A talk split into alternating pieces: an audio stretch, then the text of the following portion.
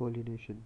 Pollination is the transfer of pollen from male part of a plant to a female part of plant, enabling later fertilization and production of seed, most often by animal or by wind.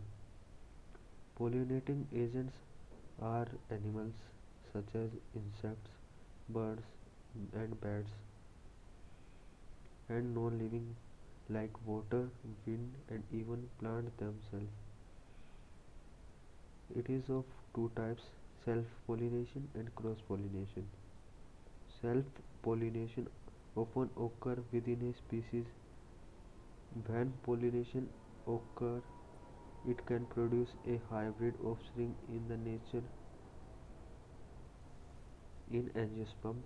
After the pollen grain has landed on the stigma, it develops a pollen tube which grows down the style until it reaches an ovary.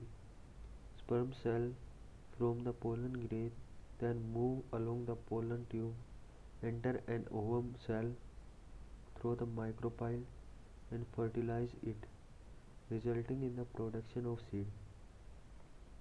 A successful angiosperm pollen grain containing the male gamete is transported to the stigma where it germinates and its pollen tube grows down the style of to the ovary.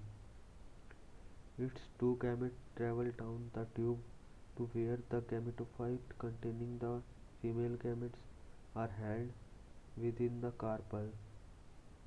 One nucleus fuses with the polar bodies to produce an endosperm tissue and the other with the ovule to produce the embryo. Hence the term is double fertilization.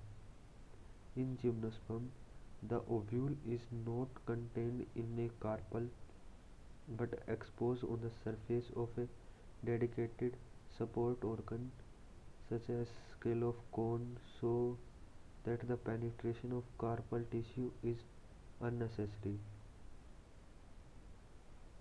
Two, male, two main modes of fertilization are found in gymnosperm. Cycads and ginkgo have motile sperm that swim directly to the egg inside the ovule whereas the conifer and the gnetophytes have sperm that are unable to swim, swim but are conveyed to the egg along a pollen tube. In angiosperm, the pollination may be biotic or abiotic.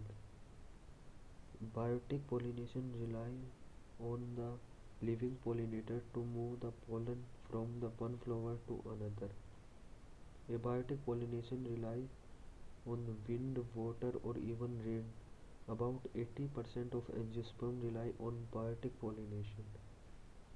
Abiotic Abiotic pollination uses non-living methods such as wind, water to move pollen from one flower to another.